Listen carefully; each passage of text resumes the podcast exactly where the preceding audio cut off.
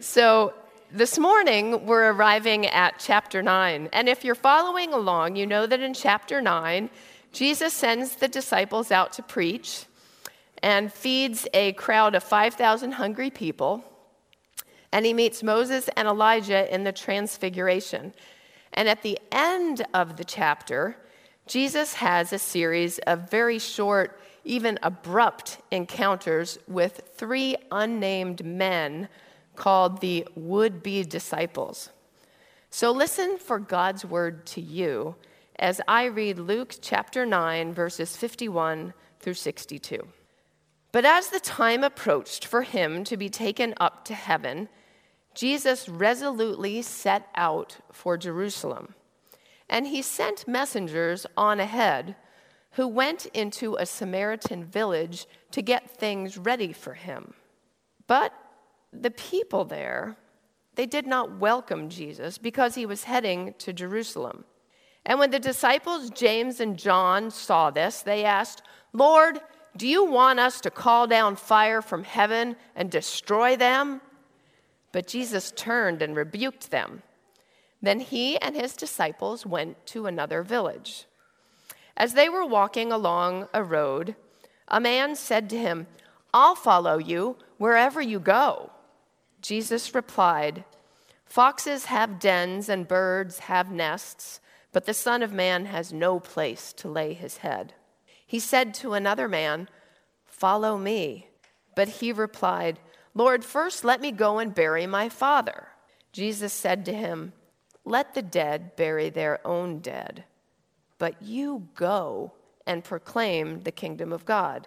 Still another said, I will follow you, Lord, but first let me go back and say goodbye to my family. Jesus replied, No one who puts his hand to the plow and looks back is fit for service in the kingdom of God. This is the word of God to us. The would be disciples. Because Luke doesn't actually provide names for any of these three characters, that is the term you most often hear to describe them three characters who appear and disappear so quickly in Luke's narrative that they're actually in kind of a three way tie for the briefest appearance of all of his characters in his entire gospel. Just two sentences each. In rapid succession, in just six verses at the end of Luke's ninth chapter, these three would be disciples appear and then just about as quickly disappear. But what might be even more surprising than the speed in which they appear and disappear is the unexpectedly prickly response that they get from Jesus. I mean, think about it. Each of these three people was at that vulnerable and tender moment of considering whether they want to commit their entire life to following Jesus. And Jesus, instead of affirming that they were making that decision in the first place, instead, in a series of rapid one liners, he pretty much puts each one in their place. He cuts them down to size, essentially saying, Well, as far as I'm concerned, in this following thing, you're just not 100% in. And I'll be honest, this is not one of my favorite passages in the book of Luke. And in fact, in a funny way, that's why we're talking about it this morning three, four months ago, I was thinking through this whole series. I was looking at each chapter and deciding which passage each week that we would zero in on, because each chapter, you know, has four or five really good episodes, good passages. Which one would we look in on? And I found my way to chapter 9 and there were two really great, familiar favorites. There was the feeding of the 5,000, and there was the amazing thing that happened on the mountain in the transfiguration. And I was trying to decide between which one of those, when out of the corner of my eye, I saw these six verses. And as I glanced at them, I actually found myself daring myself. I said, David, why are you avoiding those six verses? Are you scared of them? Yeah, sure, they're a little bit harsh. They're a little bit jarring. But maybe for that very reason, these are words that you need to hear, David. And if you need to hear them, it could be that that congregation that's going to be listening to you that Sunday is going to need to hear them as well. And so I did something that can be really dangerous. I took my own dare. And on that worship planning calendar I was doing, I, I sketched in Luke 9, 57 through 62, the six verses at the very end of the passage. And then I went on to chapter 10 to figure out what we'll do next week. So now, fast forward to maybe two weeks ago, I pulled out that worship planning schedule to begin preparing for this particular message. And do you know what went through my mind? What was I thinking? Really? These verses, David, what were you thinking? I mean, if you're like me, you're already feeling rather insecure about your ability to follow Jesus faithfully. Do you really need to hear Jesus piling on these three well intentioned people who want to follow Jesus? What could I possibly say to make these three encounters make sense? And that's when I saw it.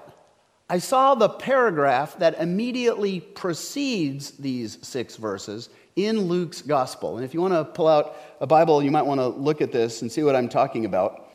What I realized is Luke does not intend for us to read these six verses at the end of Luke's gospel in isolation. He intends for us to read them immediately following what happens in the six previous verses.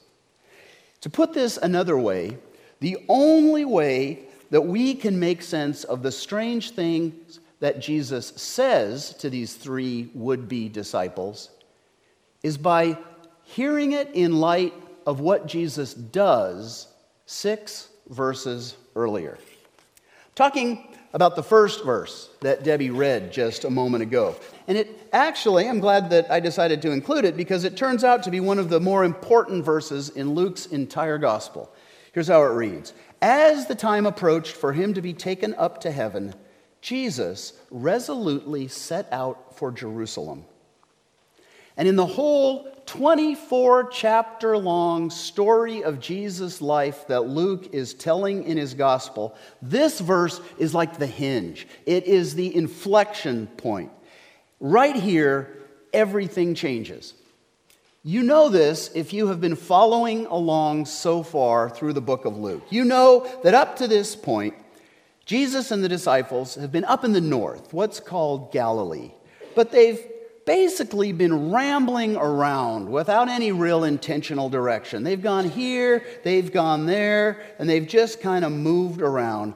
All that changes right here. It's like Jesus suddenly hears something summoning him to set out on a long and fateful journey in a single direction.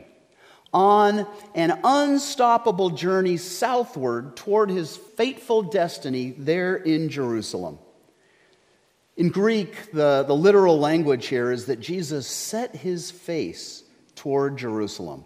And for the next time, 10 chapters, until that moment when Jesus arrives on Palm Sunday in the capital city, Luke's narrative is going to embody this relentless, irreversible movement. Luke is going to remind us constantly that Jesus is on a journey. Jesus is on an epic, tragic journey, a journey that he did not ask to take, but that he knows that he has to complete.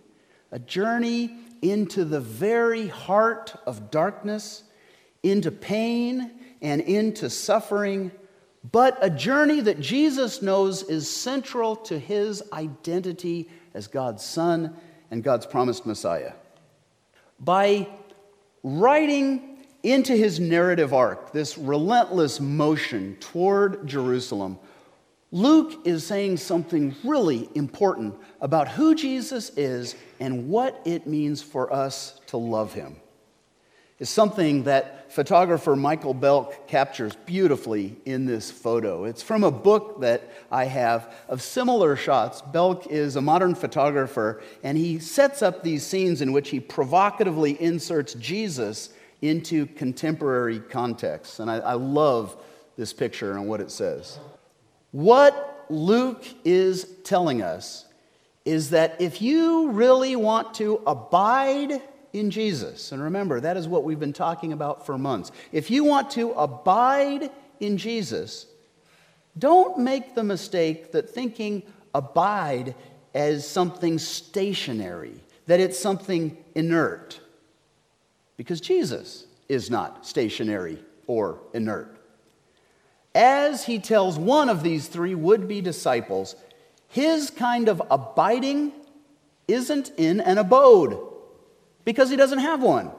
Foxes do, birds do, but not him. No, Jesus is on the move. That's who he is.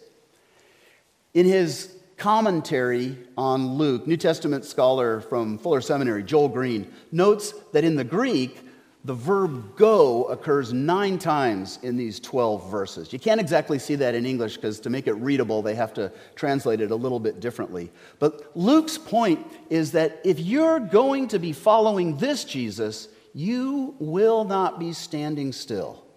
In fact, to be Jesus' disciple means to be on a journey. Well, what's that really mean? Well, bound up in the very definition of journey is the idea of opportunity cost. There's always something bittersweet about a journey because it means to leave somewhere and something behind. Because you are on a journey, there will be experiences that you won't have that you might have had otherwise had you chosen to remain at home. And the thing about those things that you give up on a journey is that often those things are really good things. They are beautiful things. They're even honorable things in themselves. So I want to be clear that in this passage, Jesus is not saying that attending to the death of a parent or attending to the love of a family are bad things. No, just the opposite. And that's the point. And it's even more so in that culture, in the first century in Palestine, than in ours. These are examples of decency and responsibility. These are obligations that anyone would recognize. But Jesus is saying, if you're going to follow me, there is a journey involved.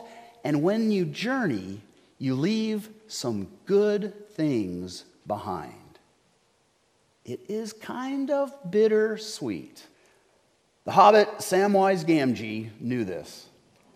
In the second book of Tolkien's trilogy, The Lord of the Rings, Sam and Frodo Baggins are exhausted, they are disheartened, they are alone in their long journey to destroy that ring and its evil in the fires of Mount Doom.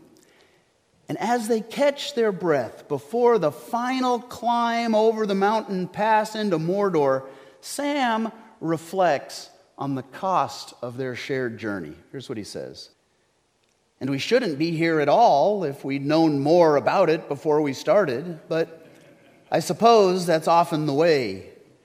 The brave things in the old tales and songs, Mr. Frodo, adventures as I used to call them, I used to think that they were things the wonderful folk of the stories went out and looked for because they wanted them, because they were exciting and their life was a bit dull. It was a kind of sport, as you might say. But that's not the way of it in the tales that really mattered, or the ones that stay in the mind. Folk seem to have been just landed in them, usually. Their paths were laid that way, as you put it, but I expect they had lots of chances, like us, of turning back, only they didn't. And if they had, we shouldn't know because they'd have been forgotten. We hear about those as just went on. Not all to a good end, mind you, at least not to what folk inside the story and not outside it call a good end. You know, coming home and finding things all right, though not quite the same, like old Mr. Bilbo. But those aren't always the best tales to hear, though they may be the best tales to get landed in. I wonder, Mr. Frodo, what sort of tale we've landed into? That's the question that Luke wants us readers of his gospel to ask. If we're going to follow this Jesus, what sort of tale have we landed into? And what Luke tells us in verse 51 is that this is a tale not just about a journey, but about a journey with Jesus to Jerusalem. And the more you sit and ponder that phrase and its implications, the more agonizing and full of sadness you realize it is. Every journey might have an opportunity cost, but the cost of this particular journey that Jesus begins in verse 51, this journey to the cross, is beyond our ability to comprehend. What Jesus gave up that day, I can't begin to measure. Into what depths of suffering he set his face that day, I am unable to begin to grasp, as were apparently these three would be disciples. Like us, they have figured out how appealing and winsome this Jesus seems to be. Like us, they have this gut impulse to follow, to be with him, to be near him. And like us, they have no clue what that journey really means. How could they? But because it is a journey with Jesus, on Jesus' path, where Jesus is going, Jesus needed each one of them to know that it was a journey along the way of the cross, his cross, a journey of discovering, as Dietrich Bonhoeffer puts it in that first sentence of his book, The Cost of Discipleship, that when Christ calls a person, he bids them come and die. And so if these things that Jesus says to these three would be disciples seem a bit unsettling, it's because they are. Jesus, who himself has no place to settle but journeys to the cross, is too kind to leave any misunderstanding in the minds of these three disciples about what it means to follow him. It is a commitment to an unsettled life to a life of surrendering the self, of learning his way of suffering love, of participating in his very death. It is a journey. He wants these three would be disciples to know that will require them to surrender the right that they feel to some undeniably good things. A life in which they put their hand to the plow and don't look back at what they've given up.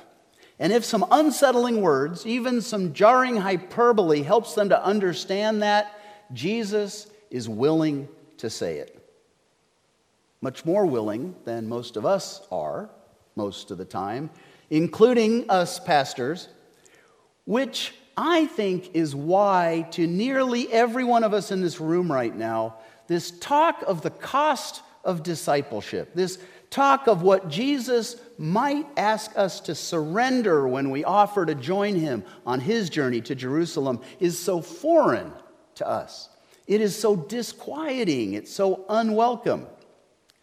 But if Jesus, by his sharp words, jars these three would be disciples into active thinking about it, he probably wants to do the same with us, inviting us to at least consider what it might mean to us, would be disciples, to follow.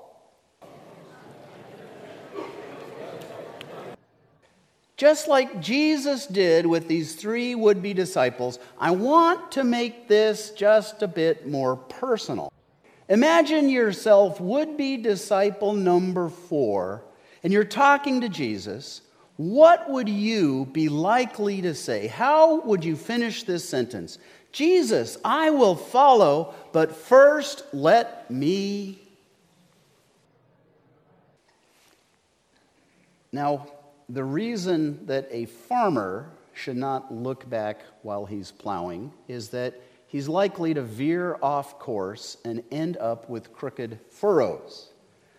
But I'm convinced, in spite of Jesus' jarring words here, that the reason a disciple of Jesus wouldn't want to look back is actually more positive. It's because the destination ahead is simply so awesome. Yes, all this talk of sacrifice, of giving things up, is difficult, but, and I think it's difficult because the way of the cross is difficult, and it is serious, and it is heavy. But even in this passage, that I think is more bleak than many of Luke's passages, Luke gives us a few clues that the journey isn't just difficult for its own sake, it's difficult because something so much bigger and so much more beautiful is being born in our midst. And he says it twice. Twice in this passage, Jesus mentions the kingdom of God. And there is so much in those three words. This is Jesus' shorthand for the mind boggling truth that because of Jesus' suffering love, because we have a God like this, the world itself is being healed and restored and set right. Sort of like it was for Frodo and Sam, but so, so much more. And that is where Jesus' urgency with these would be disciples comes from. If the kingdom of God, if the ultimate good for all creation is at hand, then everything short of that kingdom reality, even all of those good things in life, pale in comparison. So, what's really happening here is Jesus, the releaser of captives, wants to release these three from captivity to anything less than that kingdom. Does it work? in the story. Do these three would be disciples decide to follow him after all? Do they take that risk or do they wander off discouraged? We don't know, do we? Isn't it interesting that Luke, the master storyteller, leaves us hanging? Could it be that Luke looks to us, his readers, to finish this story in our own lives, to find the courage to hold loosely all that is merely good, so that we won't miss the truly great and epic journey with Jesus that we were created to embark upon. I want to end by telling you about someone, someone many of you know, someone who often sits right down here, who as I speak this morning, is on such an epic adventure of serving in Jesus' name, precisely because he chose to hold loosely the good comforts of his life. Just as Hurricane Michael was hitting the Florida coast on October 10th, our own Will McMahon got a phone call from the Red Cross. Many of you know that he is an on call Red Cross volunteer. He does a lot with Red Cross. But in this case, they told him to mobilize. 36 hours later, he was on a plane to Tallahassee to help organize shelters for the thousands who suddenly found themselves, like Jesus in our passage, with nowhere to lay their heads. Now, a few days ago, Will actually shot a video that we were going to use in worship this morning. Um, but this is, this is a classic case of what, what it is like to be on a journey when he got ready to send it, they discovered that the Wi Fi in the Red Cross shelter they were staying in wasn't working. So instead, I'm going to tell you about how Will approaches his Red Cross work. And if you know Will, this is not going to be a surprise. Now, obviously, there is great good in helping people who are facing such a disaster, and that is important, and it's important to Will. But for Will, there is a further element of why he does that. Every time he mobilizes, he has this wonderful curiosity to discover that one particular person, that relationship, that conversation that Jesus is sending him there to find and discover, wherever the Red Cross sends him. Well, this time he has been assigned to drive a truck, and he is driving it all day, every day, supplying food and supplies to three shelters and two kitchens that are in his district there in Panama City. The destruction of which he told me, is a picture of Panama City on the screen. Um, he told me yesterday it's just impossible to imagine, impossible to fathom. By the way, each of these shelter, shelters houses 800 people, and each of the kitchens feed 1,500 people a day. So that's a lot of supplies that you need to go find in a basically, you know, failed economy right there in the Florida Panhandle. And while he's had some really good conversations with people about his own faith, as of yesterday, he was pretty sure he hasn't yet had that one encounter that Jesus has sent him there to have. But in the meantime, he gets to spend all these hours alone driving a truck with a broken radio through streets with no traffic lights. He says it takes forever to get anywhere. But he says it has given him long, undistracted hours to just spend time with God. Or I would add, with his hand on the steering wheel, not looking back.